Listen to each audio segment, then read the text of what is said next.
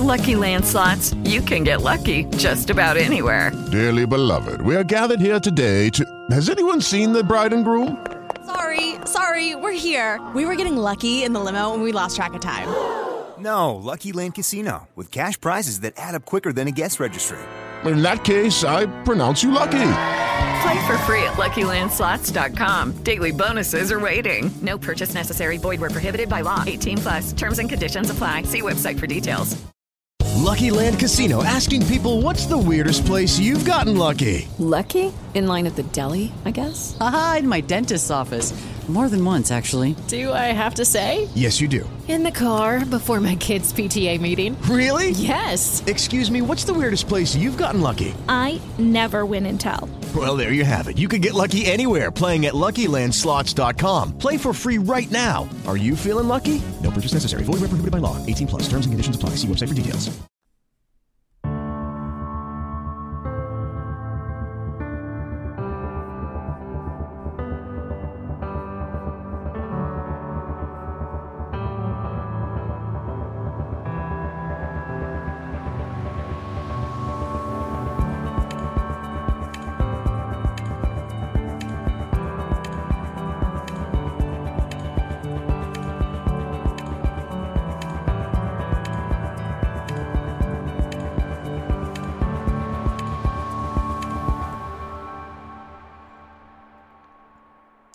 Buongiorno a tutti, sono le 9 e un minuto di sabato 29 gennaio 2022, questa è la diretta, se state ascoltando in diretta, della settimana fastidiosa, cioè il podcast degli eventi che hanno attratto la mia attenzione durante la settimana. Se state ascoltando in podcast, ovviamente è il momento che volete voi.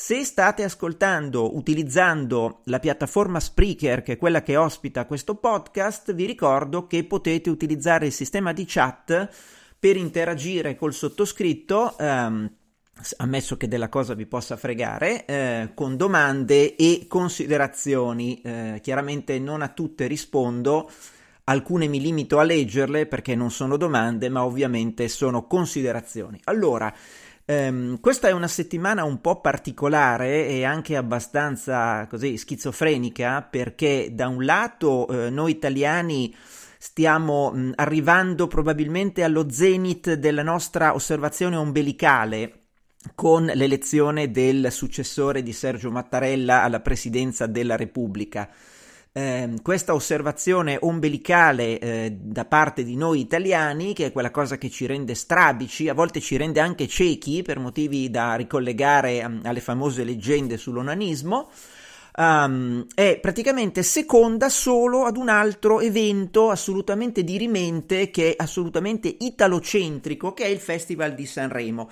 A questo punto dovreste unire i puntini e rendervi conto che poiché mancano eh, veramente pochi giorni all'inizio del Festival di Sanremo, è bene che la nostra cosiddetta classe politica si decida e scelga il Presidente della Repubblica perché sarebbe un'autentica iattura far sovrapporre questa kermesse, diciamo, all'altra kermesse, oppure sarebbe una kermesse in stereofonia che nel frattempo, almeno a livello social, che sono, come sapete, la grande cloaca del disagio mentale non solo della società italiana ma in generale di tutto il mondo e che contribuiscono anche all'evoluzione politica di determinati paesi, ebbene sui social eh, siamo riusciti non dico a spegnere ma ad abbassare significativamente il volume eh, del um, conflitto sulla pandemia tra i Novax e i Provax, anche se ciò non toglie che come dire, questa settimana sono riuscito a leggere delle autentiche perle di idiozie ehm, da parte di soggetti assolutamente insospettabili.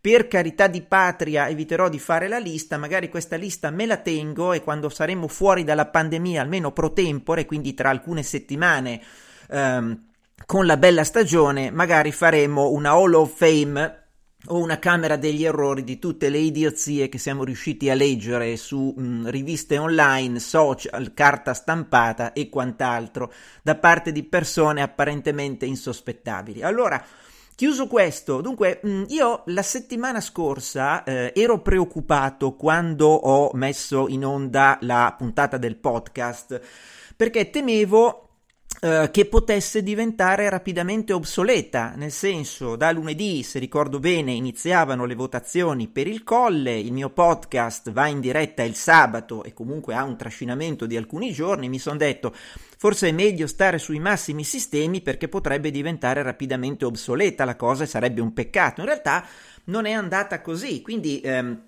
la cosa mi eh, compiace, nel senso che almeno non ho buttato via una puntata del podcast nel mio noto egocentrismo. Se ricordate quello che vi dicevo la settimana scorsa, ehm, parlando di Matteo Salvini, il cosiddetto leader della Lega, è che il soggetto non è esattamente un'aquila ehm, e di questo ci siamo ampiamente accorti nel corso di questa legislatura che volge al termine tra adesso e circa un anno non è un'aquila dal punto di vista strategico e men che meno è un'aquila dal punto di vista tattico. E abbiamo avuto delle prove assolutamente eclatanti questa settimana nel corso delle ultime votazioni, in particolare nella giornata di venerdì 28 gennaio, ma tutto passa ovviamente. Avevo anche detto la scorsa settimana, scusate se mi cito, ma è comunque una cosa abbastanza simpatica, che il buon Salvini aveva questa idea del market timing, come si dice da parte di chi frequenta i mercati, siccome ne uccide più il market timing che le guerre, in questo caso specifico abbiamo scoperto che Salvini sta riuscendo ad azzoppare un congruo numero di persone, questo non è il falò delle vanità ma è il falò dei candidati, anche se eh, il concetto di vanità è assolutamente presente in questo ambito, come abbiamo visto anche nella giornata del 28 eh, gennaio, di venerdì 28 gennaio, e adesso siamo alla mh, vanità e al falò di genere, nel senso che si è deciso per motivi assolutamente tattici, strumentali, miserabili, che comunque debba essere una donna pur che sia. Non è che si dice, ma dovrebbe essere un uomo, no, deve essere una donna perché evidentemente, secondo qualcuno, il fatto di essere donna è un valore a sé stante. Poi che queste donne provengano eh, da mh, contesti i più eterogenei e disparati o che abbiano effettivamente uno spessore o una storia personale o un'intelligenza, una sensibilità politica che possano renderle idonee a guidare per almeno sette anni, per sette anni, fino a sette anni questo disgraziato paese è assolutamente eh, come dire, un optional, di questo non frega assolutamente un cazzo a nessuno.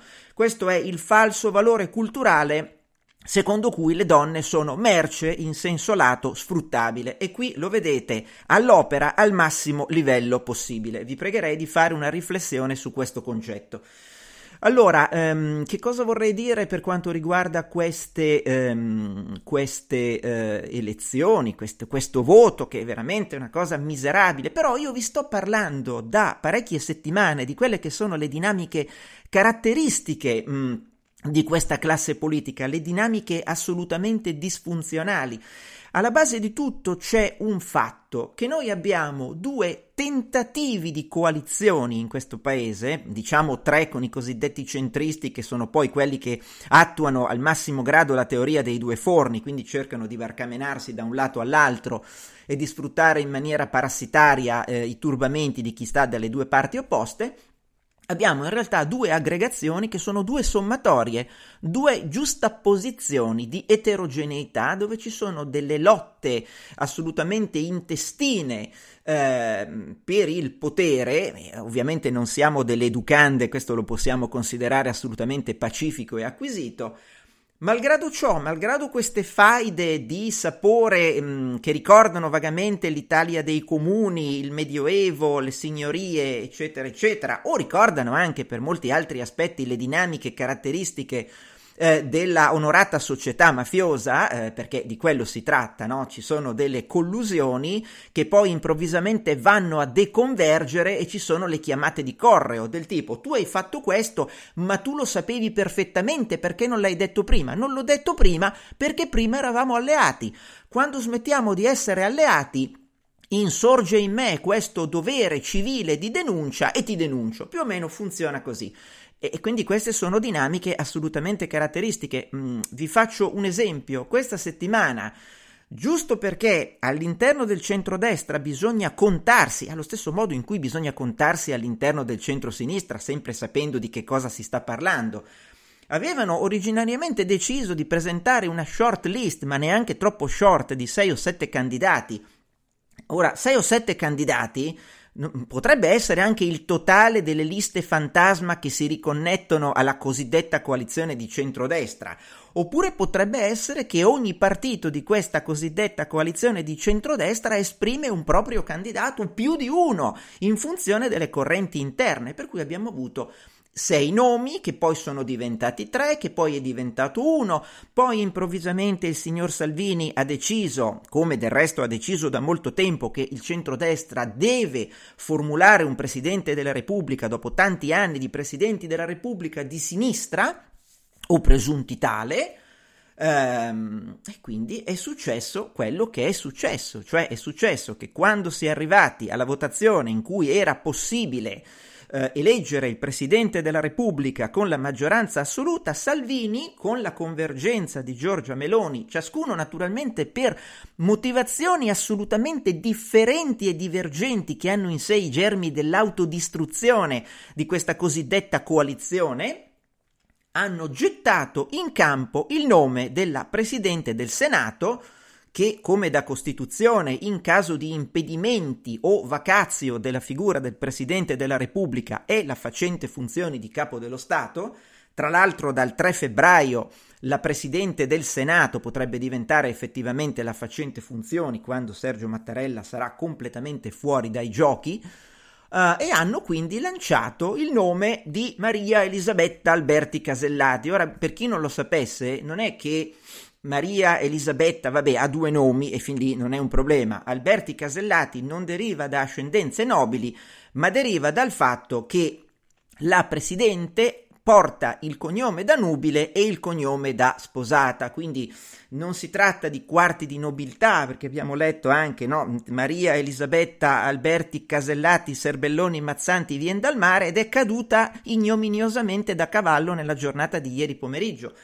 si narra che costei, mossa da questa sua sana ambizione, eh, avesse, ritenesse di avere i titoli per poter essere eletta Presidente della Repubblica con gli esclusivi voti della cosiddetta coalizione di centrodestra, Così non è andata, leggiamo dalle portinaie che fanno i, retroce- i retroscenisti che il personaggio, come dire, avendo una eh, aspetto caratteriale piuttosto assertivo è entrato in rotta di collisione con parecchi colleghi di schieramento e non sia pare, pare eh, perché io non so nulla ovviamente, non sia particolarmente amata, comunque si è beccata una settantina di cosiddetti franchi tiratori, malgrado tutti i criteri di controllo delle schede dei nomi, perché avendo due nomi e due cognomi, se voi considerate le permutazioni semplici è il fattoriale di 4 1 per 2 per 3 fa 6 per 4 24 fino a 24 partiti di centrodestra potevano votare costei permutando tra i due nomi e i due cognomi. Comunque, a parte queste amenità, a parte l'uscita di scena della Presidente del Senato, che è nota anche per sostituire ad altissima frequenza eh, i propri addetti stampa, perché ovviamente si pare che sia una, prof- una perfezionista e quindi abbia bisogno di persone che sono completamente sulla sua stessa pagina, come dicono gli anglosassoni, ce la siamo levata, ne l'abbiamo messa in disparte. Io qui vorrei serenamente sorvolare sulle argomentazioni puramente ridicole del signor Salvini in conferenza stampa quando gli era perfettamente chiaro che l'esperimento sarebbe miseramente fallito, ha detto non capisco lo stupore, non capisco l'irritazione, l'indignazione, noi stiamo portando in realtà una persona che fa parte delle istituzioni, non ha una caratterizzazione politica. Ora, mh, mm, voglio dire, è inutile che ci prendiamo in giro e che pensiamo di avere a che fare con 60 milioni di idioti, anche se il numero di idioti è consistentemente elevato. Si tratta di una designazione di parte di una autorità istituzionale, quindi non è una designazione condivisa. Ma vi chiederete qual è il motivo per scegliere questa persona? Beh, mm, io premesso che io vorrei farvi una premessa generale. A me questa vicenda affascina perché fa parte intanto dell'animo umano, no? i tatticismi, la ricerca di alleanze mm, estemporanee che si bruciano come lampi al magnesio, eccetera. Ma eh, quello che mi ha sempre colpito delle dinamiche politiche italiane in questa guerra per bande, in queste fazioni, diciamo, in questa polverizzazione, in questo pulviscolo, è proprio questa capacità incredibile di generare giochi a somma negativa dove praticamente perdono tutti. Perdono, mh, mm, come dire, i, i clan eh, che sono impegnati allo spasimo in queste faide, che però hanno anche un carattere ludico, quindi catartico, e perdono anche i cittadini. Come dico sempre, eh, con una immagine che sto usando da qualche anno, abbiamo in questo momento nella politica italiana una, alcune centinaia di topi in trappola in un laboratorio tossico ehm, e radioattivo, i quali topi in trappola tengono in ostaggio circa 60 milioni di altre cavie. Molte di queste cavie, e questo è il problema, sono oggettivamente liete di essere prese in ostaggio, quindi non se ne esce. Anche perché, come sapete, se mi seguite, se avete perso tutti questi anni seguendo le mie elucubrazioni prive di senso, eh, gli eletti sono generati dagli elettori, li rispecchiano, li deformano, retroagiscono sugli elettori deformandoli e ne vengono deformati. Quindi quando io sento delle considerazioni vagamente moralisteggianti dicendo fin tanto che gli italiani eh, continueranno ad eleggere questa gente non se ne uscirà. Ma abbiate pazienza, è inutile che cerchiamo di fare queste separazioni prive di senso. Gli italiani es- eleggono quelli che li rappresentano. Punto. Che poi ci siano delle deformazioni, si passi attraver- attraverso uno specchio deformante o si facciano altre eh, trasformazioni abbastanza risibili, lascia il tempo che trova. Perché questa è la produzione. Allora, Mm, Salvini. Lucky Land Casino asking people what's the weirdest place you've gotten lucky? Lucky? In line at the deli, I guess? Aha, in my dentist's office. More than once, actually. Do I have to say? Yes, you do. In the car before my kids' PTA meeting. Really? Yes. Excuse me, what's the weirdest place you've gotten lucky? I never win and tell. Well, there you have it. You can get lucky anywhere playing at LuckyLandSlots.com. Play for free right now. Are you feeling lucky? No purchase necessary. Void where prohibited by law. 18 plus. Terms and conditions apply. See website for details. Hello, it is Ryan, and we could all use an extra bright spot in our day, couldn't we? Just to make up for things like sitting in traffic, doing the dishes, counting your steps, you know, all the mundane stuff. That is why I'm such a big fan of Chumba Casino. Chumba Casino has all your favorite social casino style games that you can play for free anytime, anywhere with daily bonuses. That should brighten your day a little. Actually, a lot. So sign up now at chumbacasino.com. That's chumbacasino.com. No purchase necessary. BGW. Void were prohibited by law. See terms and conditions 18 plus. E Meloni si stanno misurando. A questo punto, se io fossi sufficientemente greve e se Meloni non fosse una donna, direi che stanno misurando per capire chi ce l'ha più lungo. In questo caso non lo dirò e dirò che si stanno misurando per capire chi ha più lungo il consenso all'interno del cosiddetto schieramento di centrodestra. Salvini non vuole farsi logorare da Meloni che ha una presunta prateria di opposizione, presunta, attenzione perché chi sogna di avere la prateria dell'opposizione di solito cade dal letto quando si tratta di arrivare alla, a tirare le somme. E quindi qual era l'idea? Ah, l'idea innanzitutto è quella di eh, non mandare, ma questa è un'idea di cui stiamo parlando da mesi, non mandare Mario Draghi al Quirinale. Perché? Perché Mario Draghi al Quirinale per sette anni va a transennare la libertà del Parlamento di fare quel cazzo che il Parlamento vuole, soprattutto per quanto riguarda il PNRR. Questa è l'entità, fin qui non ci vuole una laurea né in astrofisica, né in strategia, né in machiavellismo per capire qual è l'obiettivo. Bene che Mario Draghi se ne stia a Chigi fino alla fine della legislatura, che potrebbe accadere tra una dozzina di mesi o poco più, Oppure, se crede, potrebbe anche togliere subito il disturbo, come pensa qualche folle, credendo che non ci sarebbero contraccolpi sullo standing di questo paese. Poi parleremo anche dello standing di questo paese, perché so già che alcuni di voi adesso si staranno stracciando le vesti dicendo ecco il solito um, personaggio che um, si schiera con i mercati, si schiera a favore di tecnici non eletti, eh, il solito nemico della democrazia, eccetera, eccetera. Non è così, tra poco vi dimostrerò che non è così, almeno per quanto mi riguarda.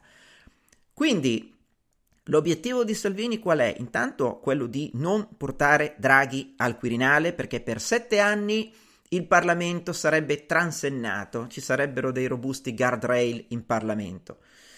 Se poi, diciamo, arriva qualcuno e ehm, al Quirinale, che non è Mario Draghi, viene eletto con una maggioranza differente da quella che ha portato Mario Draghi obtorto collo a Chigi. E quindi se in conseguenza di questo cambio di maggioranza Draghi dovesse decidere di togliere il disturbo e prendere cappello e tornarsene a Città della Pieve, oppure di entrare in qualche organismo internazionale, privato o pubblico, e fare quello che dovrebbe fare, diciamo, rispetto sua, al suo curriculum, beh, allora, secondo Salvini, presumo, perché, come dire, non sono un esperto di queste cose, mi limito semplicemente a ehm, lanciare delle ipotesi. La differenza tra me e un retroscenista è che io non sono pagato dal giornale per cui lavoro, perché non lavoro per nessun giornale.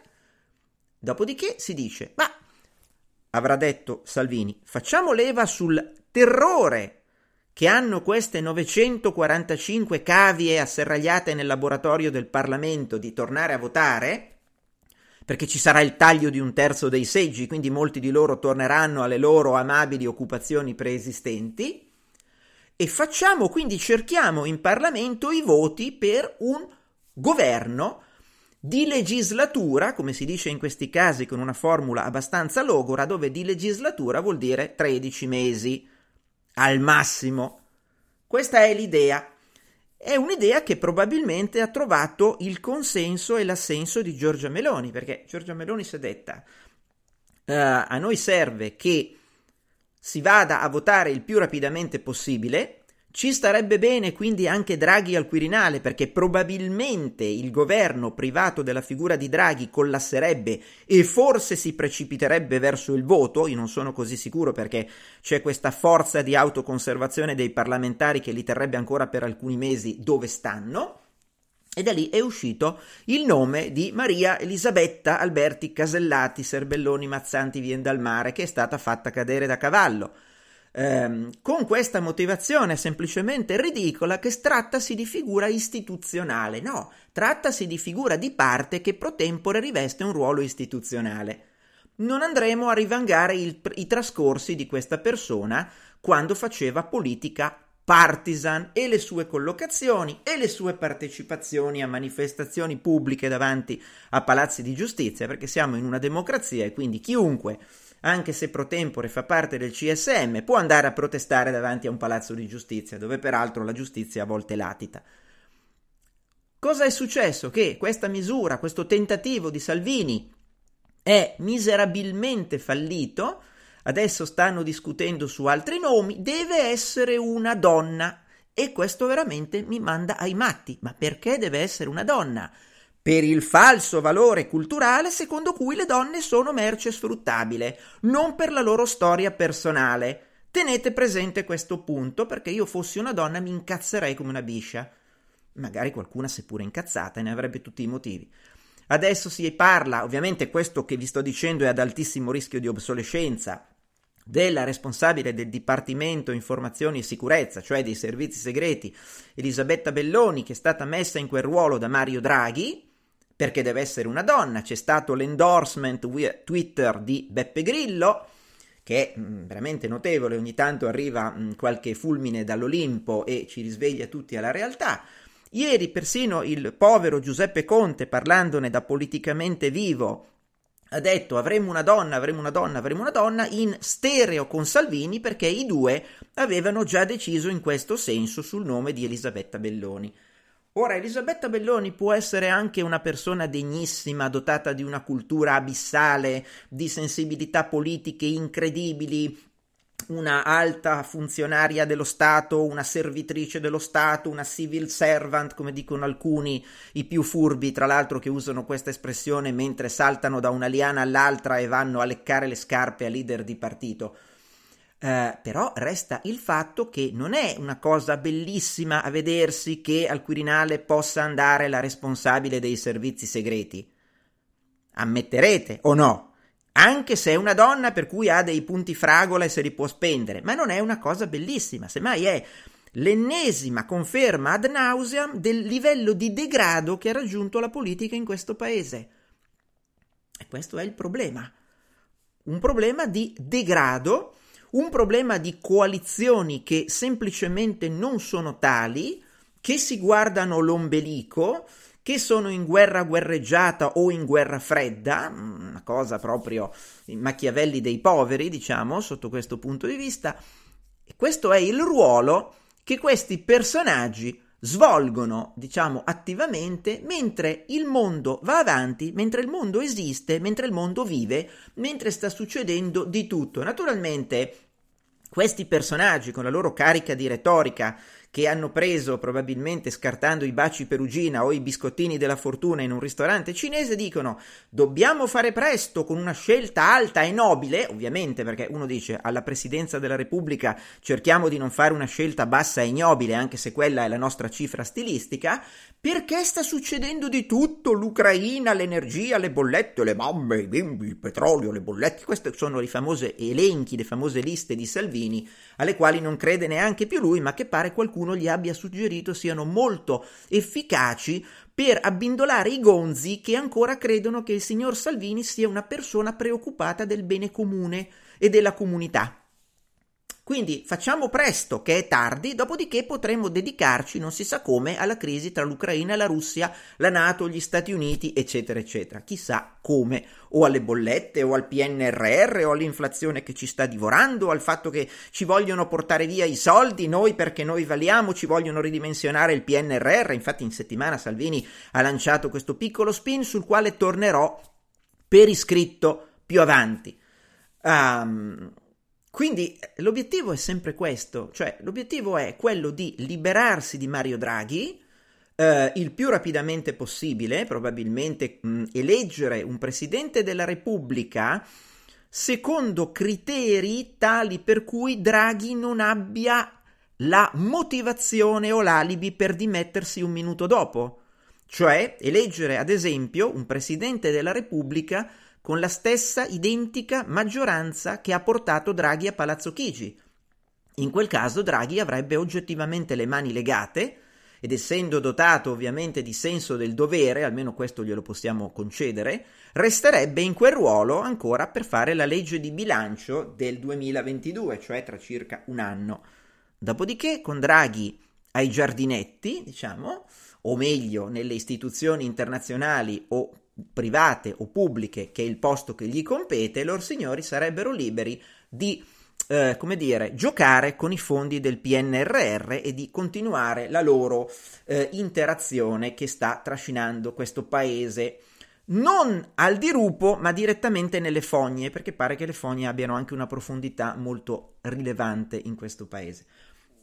Come andrà a finire non lo so, ehm, l'obiettivo è quello di liberarsi di Draghi, non tenere Draghi a Palazzo Chigi, pardon, non tenere Draghi al Quirinale perché transennerebbe il Parlamento per sette anni, tenerlo a Chigi lo stretto necessario e poi contarsi all'interno di questa meravigliosa coalizione di destra che fa da contrafforte alla meravigliosa coalizione di sinistra che è semplicemente un prodotto immaginario. Basti pensare, ad esempio, che sul nome di Elisabetta Belloni c'è stata una convergenza piuttosto affascinante tra Salvini e il povero Giuseppe Conte parlandone da politicamente vivo, perché Conte ha l'esigenza di fottere Luigi Di Maio, eh, il quale naturalmente si sta muovendo, eh, come dire, in maniera felpata, dimostrando grande mestiere malgrado la sua relativamente verde età, e questo è il punto. E tuttavia, quindi L'asse populista giallo-verde sul nome di Elisabetta Belloni si stava ricompattando, a parte qualche centrista confuso che si è detto disposto a votare la Belloni per i suoi meriti, che sicuramente esistono, e quindi il buon Enrico Letta si è reso conto che Giuseppe Conte ha altre rogne da grattare prima di creare questo meraviglioso fronte ampio progressista con lui o con chi ci starà. E quindi è un enorme caos è una applicazione di calcolo combinatorio, è una eh, situazione in cui esistono eh, esiti a somma negativa, rigorosamente negativa, sono due coalizioni dove è la somma che fa la cozzaglia totale, e questo è un concetto che bisogna tenere a mente, Vedremo come andrà a finire. Ricordate che c'è Sanremo che incombe, per cui probabilmente andrà a finire che decideranno di eleggere qualcuno tra sabato 29 e domenica 30 e vissero tutti felici e contenti. Uno dice: Ma Mattarella non lo so onestamente, però guardate che di Mattarella a questo Parlamento frega il giusto, cioè nulla, nella misura in cui l'unica utilità di Mattarella per questa gente è quella di fare da chiave di volta o di zeppa che tiene in piedi il tavolo e poter scollinare la legislatura e non farla interrompere nelle prossime settimane. Questo è il motivo, mutatis mutandis, che portò, se ricorderete, a furor di Parlamento alla rielezione di Giorgio Napolitano, perché i partiti erano letteralmente paralizzati squassati da mh, contrasti interni, per cui rielessero Napolitano chiamando un time out, perché i partiti sono bravissimi a chiamare il time out, lo fanno ogni volta, lo fanno con una frequenza che aumenta in parallelo alla loro paralisi. Naturalmente Napolitano, per senso dello Stato, eccetera, eccetera, accettò e li prese a male parole durante il discorso di reinsediamento. Fu uno dei momenti secondo me più interessanti che io ricordi della politica italiana, per cui pensate come siamo messi male. Ora non so sinceramente se Sergio Mattarella ha la, la, la stessa eh, cifra caratteriale di Giorgio Napolitano, eccetera, eccetera. Mm, però questo è eh, l'essenza di una classe politica fallita che rappresenta un paese che di, eh, come dire, elementi di comunione e comunanza ne ha sempre meno, ma che a sua volta e da molti lustri è semplicemente la sommatoria e la giusta posizione di istanze corporative che fin qui sono state tenute in piedi con la colla delle risorse fiscali. Infatti, quando quelle risorse fiscali autonome sono finite, il paese stava rapidamente collassando, ma ha avuto la botta di culo inaudita della pandemia, che è quella che ha generato la creazione del Recovery Fund, cioè di nuove risorse fiscali che dall'esterno vengono trasfuse, non certo gratis et amore dei, in questo paese di termiti e quindi si va avanti. Abbiamo ancora un piccolo margine per insaponare meglio la corda in maniera che possa stringerci al collo in maniera definitiva. Allora, prima di chiudere questa lunga pagina, inutile pagina sul Quirinale, eh, due parole su Mario Draghi. Io non appartengo alla categoria di quelli che in maniera un po' ridicola dicono che o Draghi o morte, eh, nel senso che, come forse saprete se mi ascoltate da tempo, io parto dal presupposto, intanto è indisputabile lo spessore politico di Mario Draghi e le competenze di economia, questo non lo scopro io.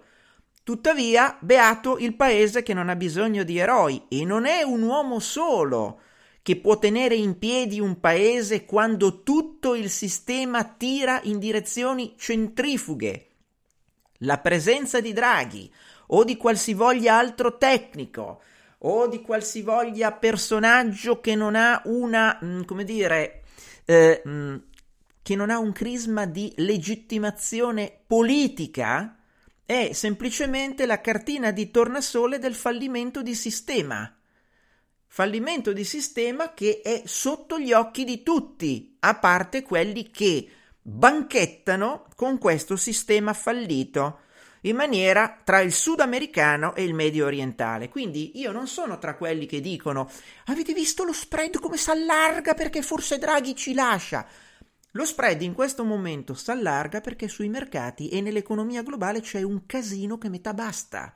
Perché c'è una pressione rialzista sui rendimenti di mercato che parte dall'America e comunque arriva anche in Europa e di conseguenza l'Italia, essendo un paese ad alto debito, ha anche un alto beta. Il beta è, nei mercati, nel linguaggio dei mercati, il coefficiente di rischiosità che ha un soggetto fragile e l'Italia è a tutti gli effetti un soggetto fragile. Se voi riuscite a, eh, come dire, preoccuparvi o a fare dei titoli di giornale perché il lo spread è passato da 135 a 138-140, vuol dire che non avete presente quant'è il potenziale di espansione dello spread se alcune cose vanno dove devono andare, cioè se riprende la marcia trionfale di questo paese verso il fallimento. Allora, io ieri sui social ho fatto una battuta abbastanza banale, scontata, che faccio da quando scrivo questo inutile blog e nelle mie attività pubblicistiche, e cioè falliremo ma almeno divertendoci. Naturalmente ci sono stati quelli che dicono sono anni che dici o dicono che dobbiamo fallire ma non siamo ancora falliti. Mm, poi mi dovreste dire esattamente per voi cos'è il concetto di fallimento. Ricordate la rana che bolle in pentola, anche se fisicamente non è possibile. Quello è un concetto di fallimento con una catastrofe demografica impellente e in corso.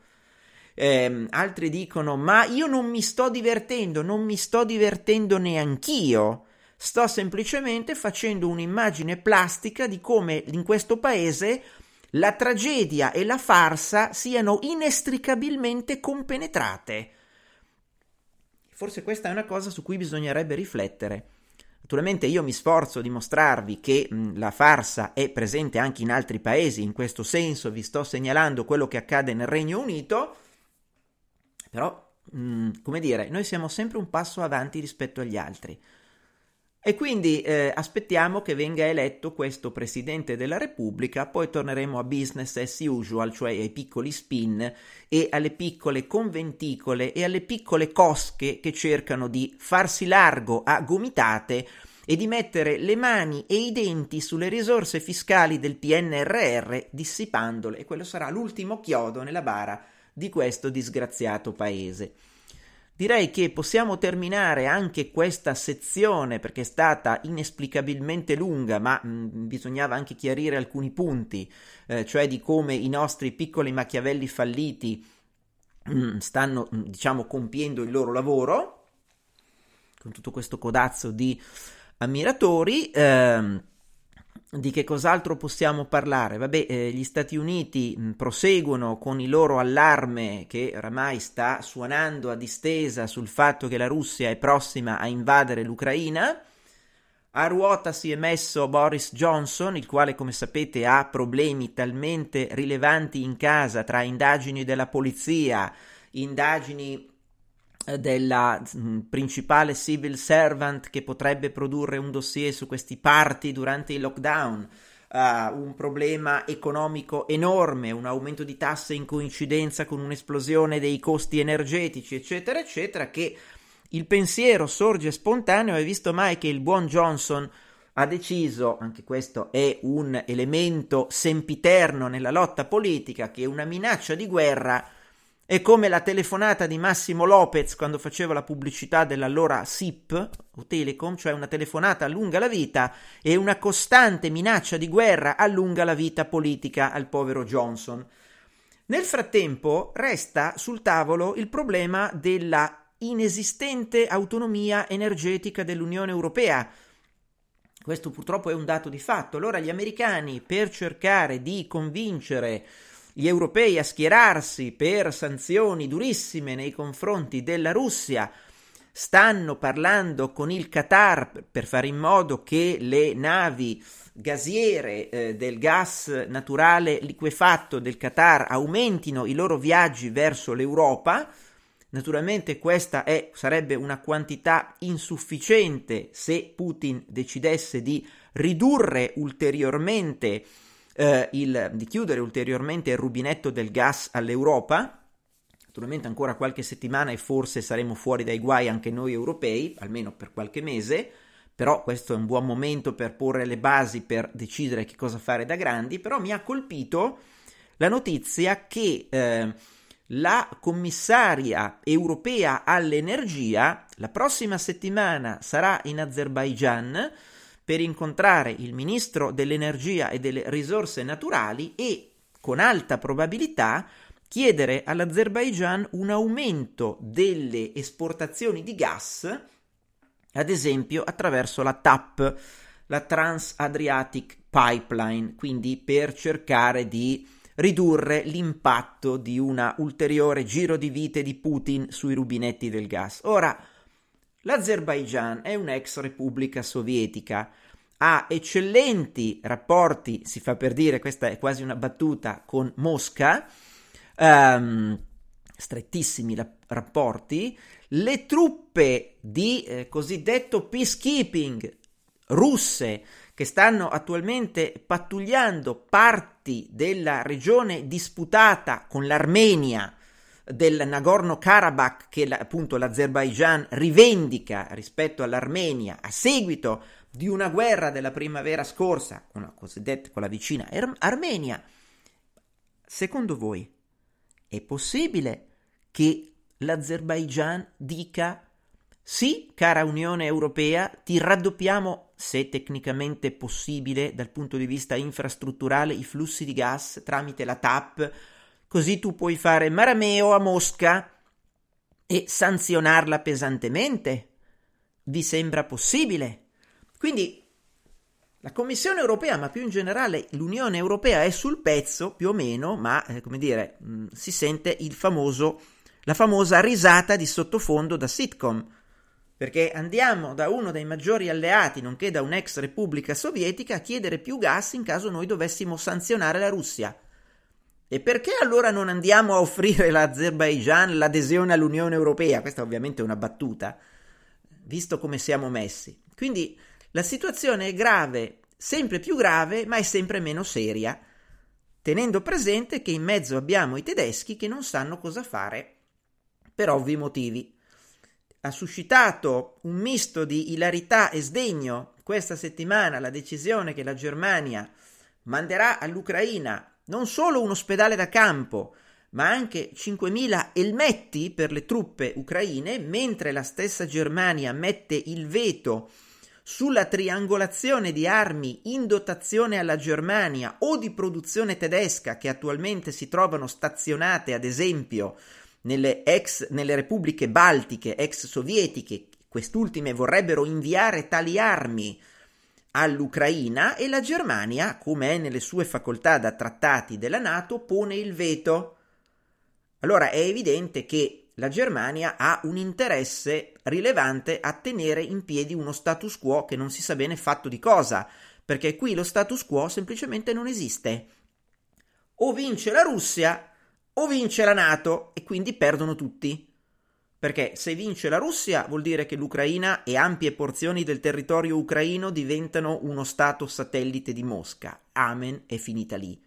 Visto che non sono riusciti a mettere un presidente filorusso, che gli è stato in realtà Poroshenko, è stato rovesciato, perché la popolazione ucraina è spaccata a metà tra filo occidentali e filo russi, al netto come dire, della mh, componente russofona che comunque è elevata in Crimea e non a caso si è presa la Crimea nel 2014, la Russia, e nel Donbass e probabilmente si prenderà anche il Donbass. Chiusa la parentesi e chiuso l'inciso. Che fare? Non si sa, ma certamente è un problema che l'egemone riluttante europeo, cioè la Germania, abbia questa posizione di vincolo. Naturalmente voi potreste dire, è bravo, tu cosa faresti avendo tutti questi interessi economici che ovviamente eh, si estendono a tutto il continente europeo? Ma infatti io non saprei cosa fare, fortunatamente io non sono un politico né italiano né di altri paesi. Mi limito a constatare, mi limito a constatare l'ipocrisia di posizioni pubbliche per la pace e posizioni di assoluto irenismo, quando in realtà dietro a queste posizioni c'è un banale mercantilismo ed esigenze di flussi commerciali. Tutto lì. Dopodiché abbiamo visto ieri l'ex cancelliere Gerhard Schröder, socialdemocratico, uh, nonché presidente di Nord Stream, eh, nonché quindi il principale piazzista del gas russo in Germania e quindi in Europa, dire che è un errore che mh, i tedeschi, la politica tedesca vada a ehm, dialogare con l'Ucraina perché l'Ucraina è in una posizione belligerante provocatoria, gratuitamente provocatoria nei confronti di Mosca. Quindi, come vedete, è il senso del ridicolo che si è completamente smarrito. Questo mi ricorda qualche personaggio di casa nostra che sui social magnifica, come dire, il ruolo di eh, grande pacificatore del pianeta della Cina e sono personaggi, come dire, che sono riusciti persino ad avere qualche ruolo eh, così nel, in questo paese, quindi tutto veramente bellissimo, sono ruoli abbastanza definiti, quindi non si sa esattamente come finirà, se non che la pressione sui costi energetici è destinata a restare elevatissima. Restando elevatissima la pressione sui costi energetici, mm, c'è da fare qualche considerazione, ed è stata fatta e sta venendo fatta, sulla transizione verso l'auto elettrica. Perché? Per una serie di motivi. Mm, l'auto elettrica ehm, richiede meno investimenti in astratto da parte di chi l'acquista, non fosse altro perché è pesantemente sussidiata con denaro pubblico um, pardon, più investimenti, ho detto una sciocchezza, e meno costi correnti perché l'energia si presume possa costare sempre meno. Ma che ne sarà del punto di pareggio economico della, dello sviluppo dell'auto elettrica con un aumento costante e persistente dei costi dell'elettricità, cioè in parole povere della ricarica delle auto elettriche? Come cambierà questo break-even?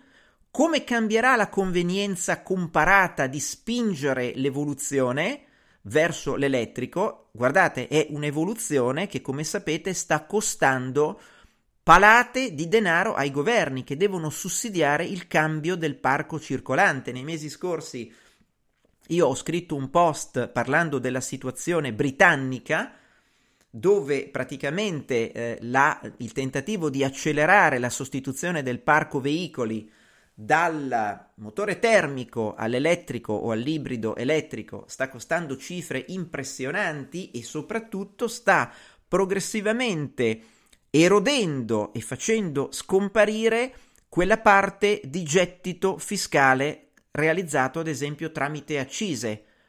Quindi il punto di approdo è che quando sulle strade avremo solo auto elettriche, lo Stato avrà un buco eh, diciamo, assoluto di gettito e dovrà recuperarlo con delle accise sull'elettrico.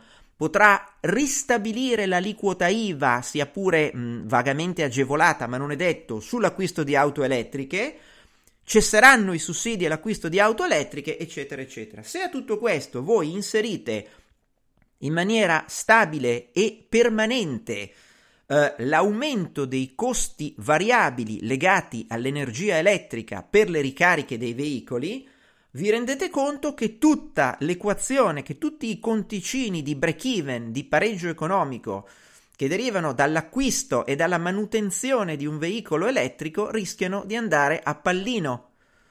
Soprattutto poi c'è anche da considerare quello che sta succedendo eh, per quanto riguarda la transizione. La transizione, ovviamente, come ogni cambio di paradigma tecnologico, lascerà a livello di aziende vincitori e sconfitti.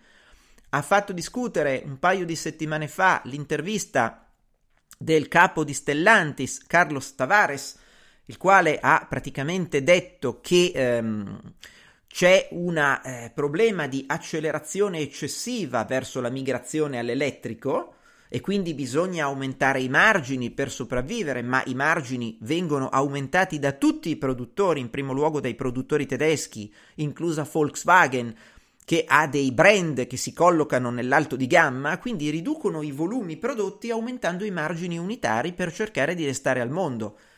Di fronte ad uno scenario del genere, il rischio è quello che l'acquisto in proprietà di un'auto elettrica finisca con l'essere accentrato e delimitato esclusivamente alle fasce di popolazione più abbiente, mentre il grosso corpaccione della cosiddetta classe media o delle classi più povere, che tuttavia hanno un'ovvia esigenza di mobilità, se vogliamo che queste persone lavorino, dovrebbe essere sostituito con cosa? Con il trasporto pubblico locale opportunamente elettrificato?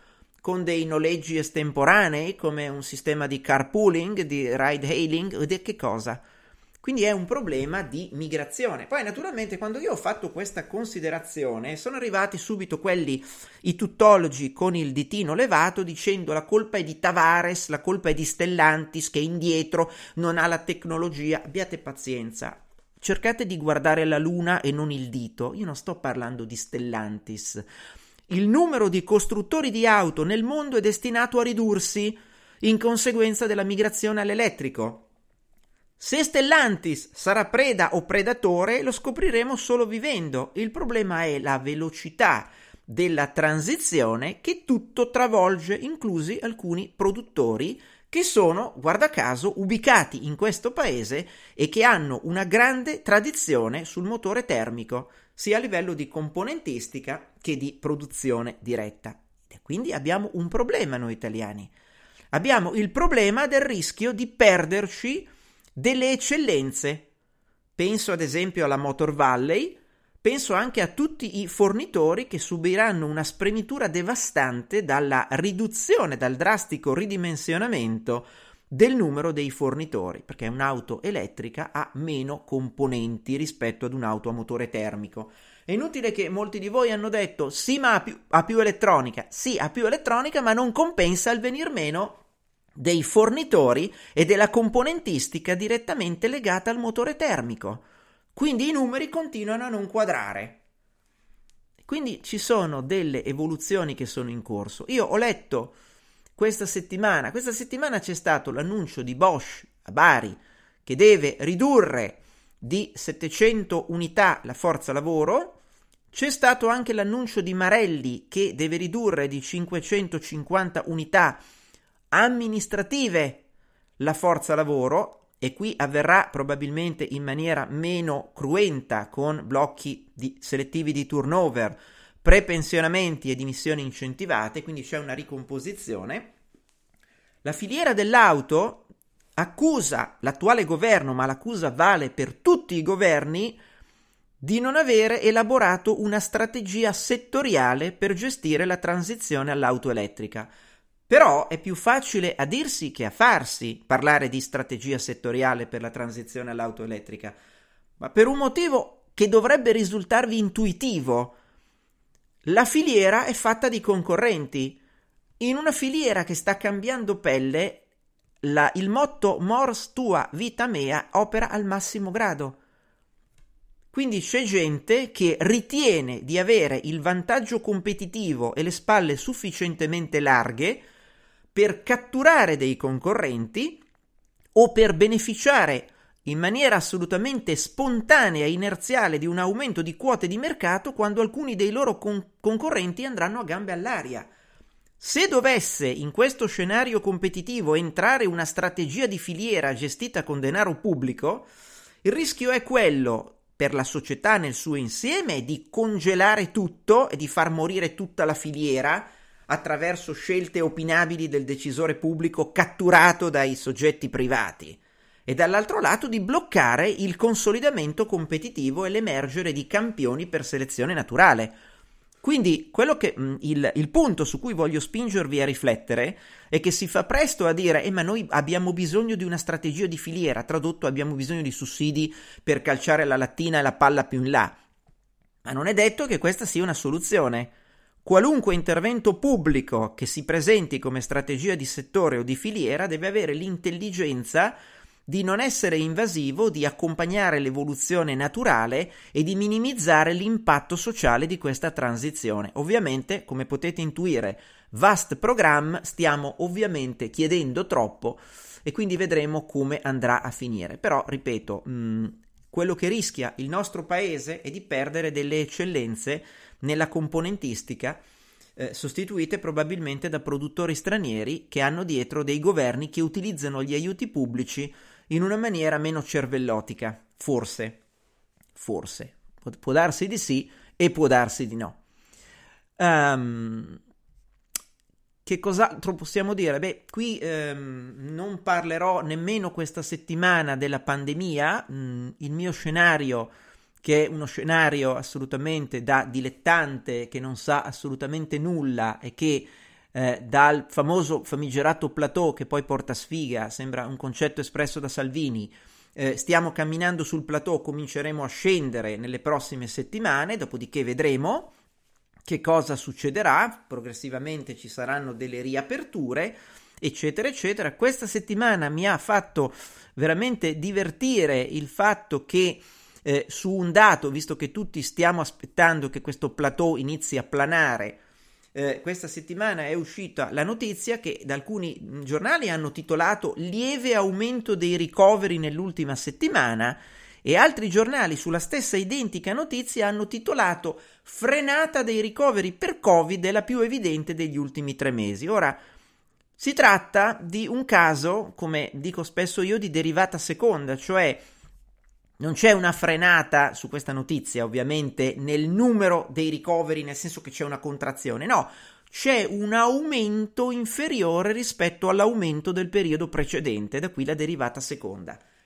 I giornali che, diciamo, a parte hanno la iattura del titolista, che è quello che devasta gli articoli per mh, acchiappare click o per sintetizzare il concetto e farcelo stare nell'impaginazione, e sono al contempo delle camere ad eco dove praticamente si dice quello che il proprio elettorato ama sentirsi dire, cercando di portare a casa soldi di pubblicità o di abbonamenti, ciascuno interpreta la notizia come un bicchiere mezzo pieno o un bicchiere mezzo vuoto a seconda del proprio orientamento di fondo. Quindi, quando le camere ad eco incontrano la derivata seconda, il risultato è una comunicazione che definire devastante oltre che devastata è un pallido eufemismo. Vediamo di che cos'altro possiamo parlare prima di accingerci alla chiusura con le vostre domande e considerazioni, ma direi che abbiamo detto quello che c'era da dire. Questa è stata una puntata abbastanza peculiare perché abbiamo fatto più che altro chiacchiericcio, ci siamo uniti al chiacchiericcio da cortile di questo povero paese alle prese con il rito collettivo dell'elezione del Presidente della Repubblica. Quindi direi che possiamo tentare di mh, mm, parlare per il momento, andare a chiudere con quelle che sono le vostre domande e le vostre considerazioni. Una buona soluzione potrebbe essere che il vincitore di Sanremo diventi presidente della Repubblica. Mi sembra un'ottima idea, sarebbe anche sinergica. Uh, allora, gli attacchi social a valigia blu rappresentano quanto siamo un popolo ideologico. Scusate, c'è un problema tecnico per l'ennesima volta. Guardate che la mentalità mafiosa è effettivamente diffusa, ma lo è nella comunità umana nel senso che si tende ad aggregarsi. Dopodiché, se gli esiti sono disfunzionali, predatori, eccetera, o se sono altro, eh, bisogna vedere che cosa succede a questo, eh, a questo livello. Giusto su Draghi, ma non viene mai detto, immagino quello che ho detto io, insomma.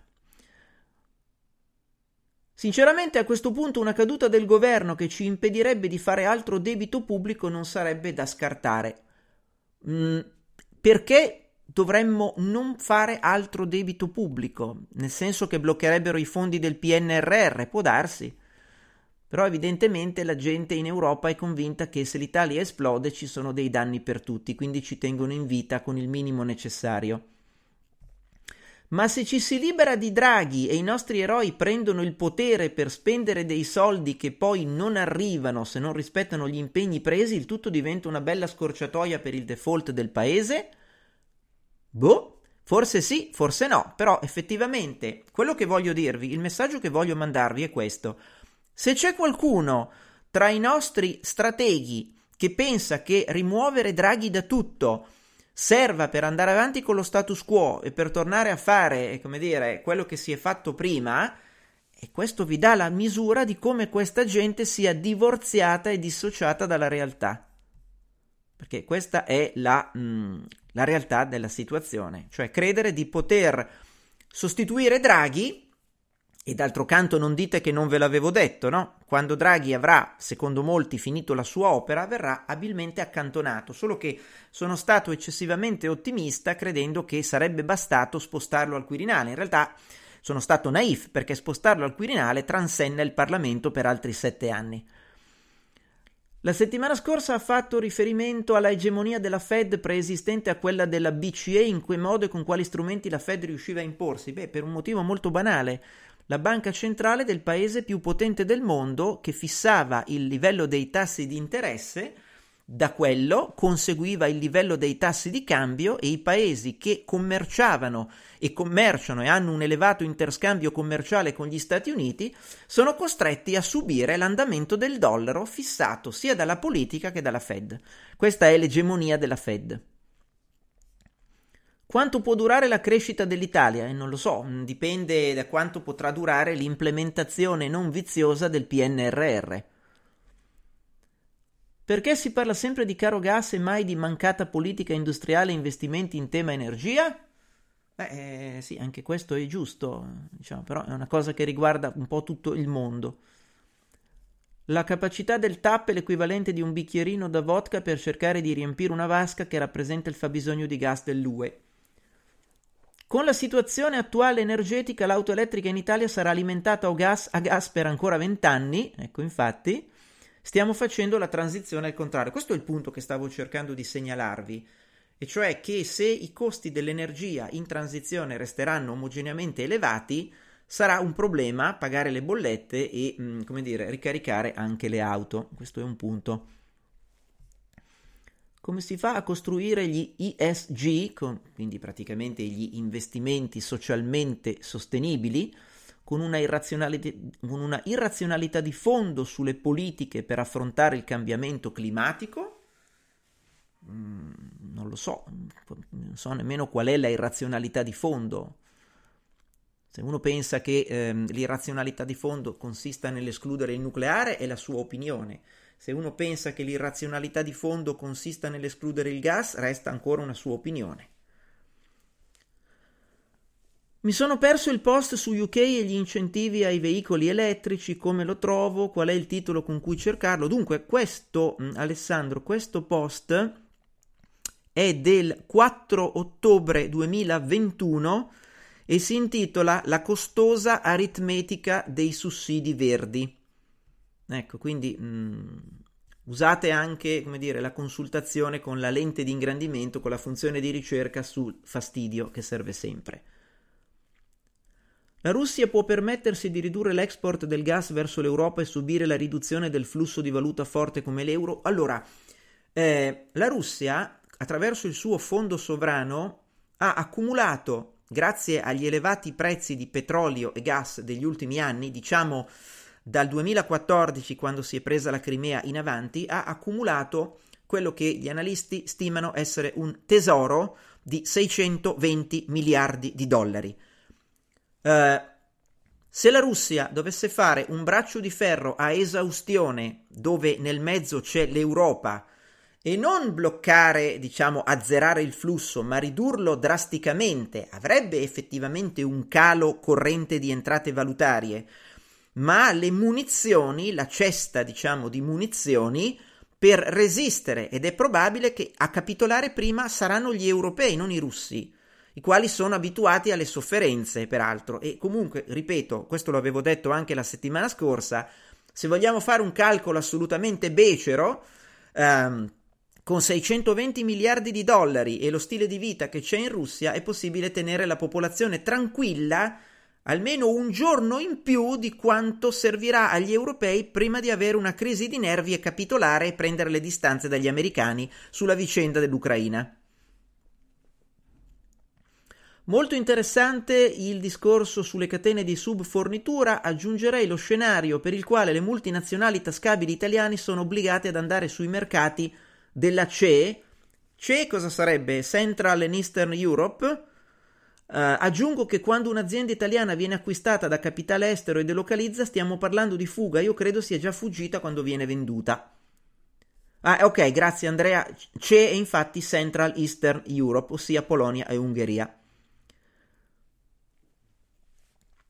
Lei che, opi- che, opera da anni in finanza, che opinione ha della teoria delle onde di Elliott? Bellissima questa. Io avevo un collega, molti anni addietro, che fece carriera, nel senso che arrivò a massimi livelli dirigenziali, eh, con la teoria delle onde di Elliott.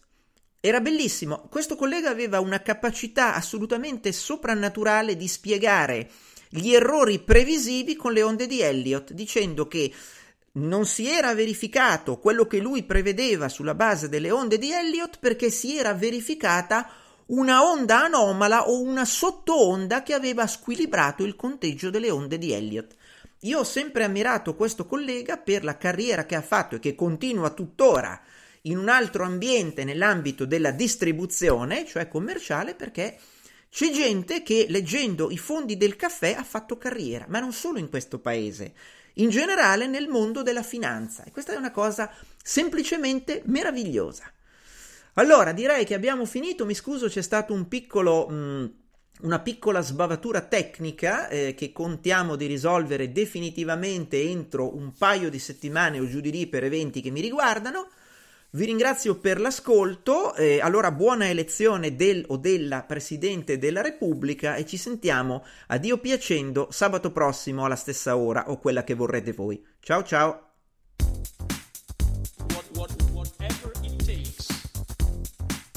What, whatever it takes.